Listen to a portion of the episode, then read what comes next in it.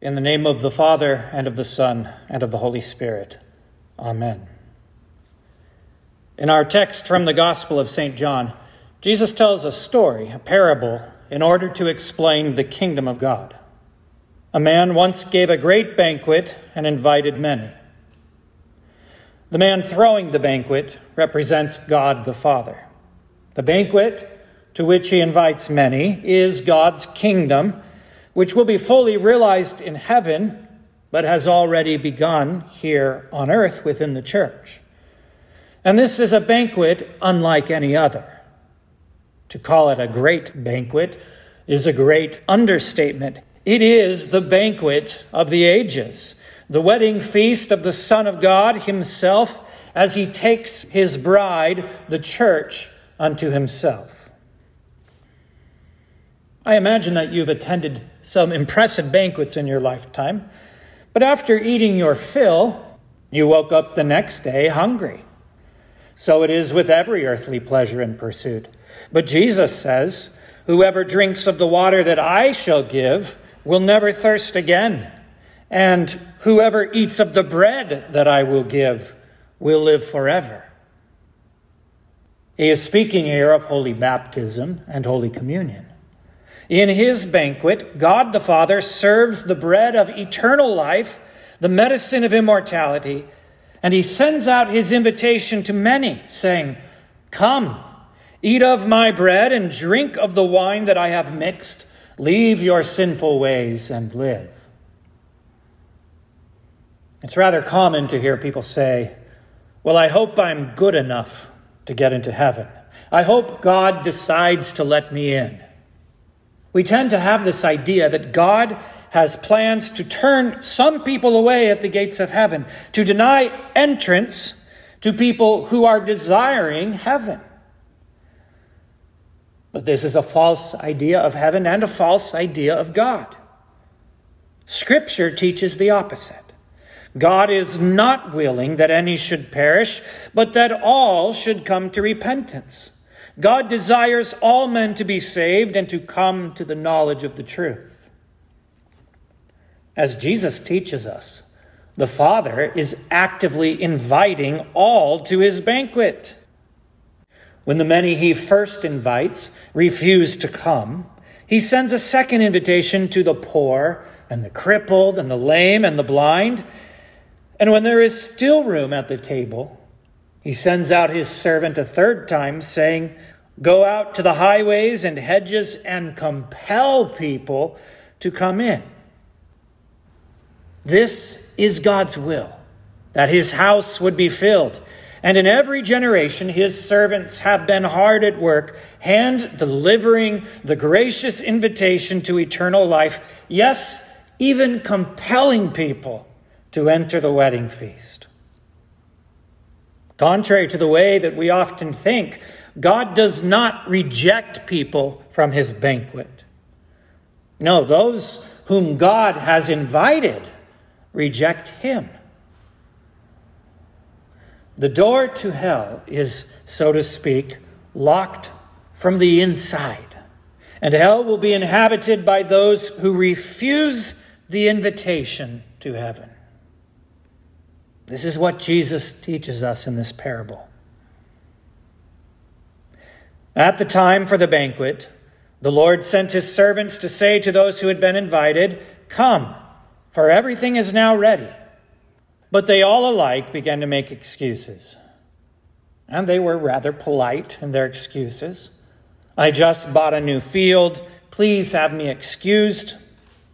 There were a variety of excuses. There always are new field, new oxen, new wife. And today we might add new career, sports, leisure, sleeping in, or even, I'll come later, I promise, but just not today. As a pastor, as one of God's servants tasked with delivering his invitation, you can be sure I've heard all the excuses.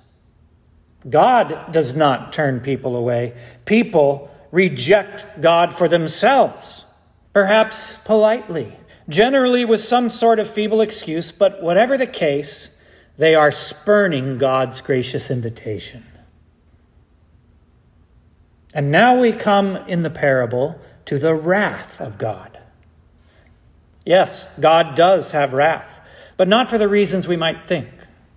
God isn't angry when you accidentally let out a curse word. You know, people are always apologizing to me, the pastor, when they swear, as though somehow God is only listening when the pastor's around. But no, God isn't uptight with you when you have a couple of beers and enjoy yourself with a group of friends.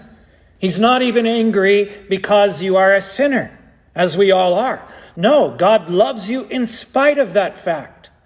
But what does make God angry is when the sinners whom he loves spurn his invitation to be partakers of eternal life. When those who were called to enter the heavenly feast refuse to come, God the Father is angry. Not at the sinners, but for the sinners, because they are rejecting their own salvation. God's angry in the same way that parents would be angry with a child who turns down a full ride scholarship to MIT in order to do meth. This anger is actually a manifestation of love. God, who is more loving than the world's greatest father and more compassionate than the most tender mother, desires good things for all of his children. It is this love of God that is the driving force behind his invitation. And because he loves you, your heavenly Father doesn't give up. He continues to send out his servants again and again. In fact, you can rightly say that every moment of your life up until now, every joy, every trouble, every hardship, every moment has been part of God's extended invitation to you. He invites, and yes, He even compels you to enter into all joy. And why is it that God does this for you? Is it because of some vested interest? Because He needs you to perform some task for Him in His kingdom? Does God need you to volunteer your time or donate 10% of your salary? No. When you're invited to a wedding banquet as an honored guest, when you arrive, do you immediately go into the kitchen and start peeling potatoes? Of course not. You find your seat at a table and you wait to be served. So it is in the greatest banquet of all. God the Father is hosting the meal, and you are the guest of honor. And what would God have you do? Do nothing. Sit and be served. And who is it that does the serving? None other than our Lord Jesus Christ. This, by the way, is why we call going to church a service. But you are not the one serving. No, we often get it backwards. The order of service in your hymnal is called the divine service. Why?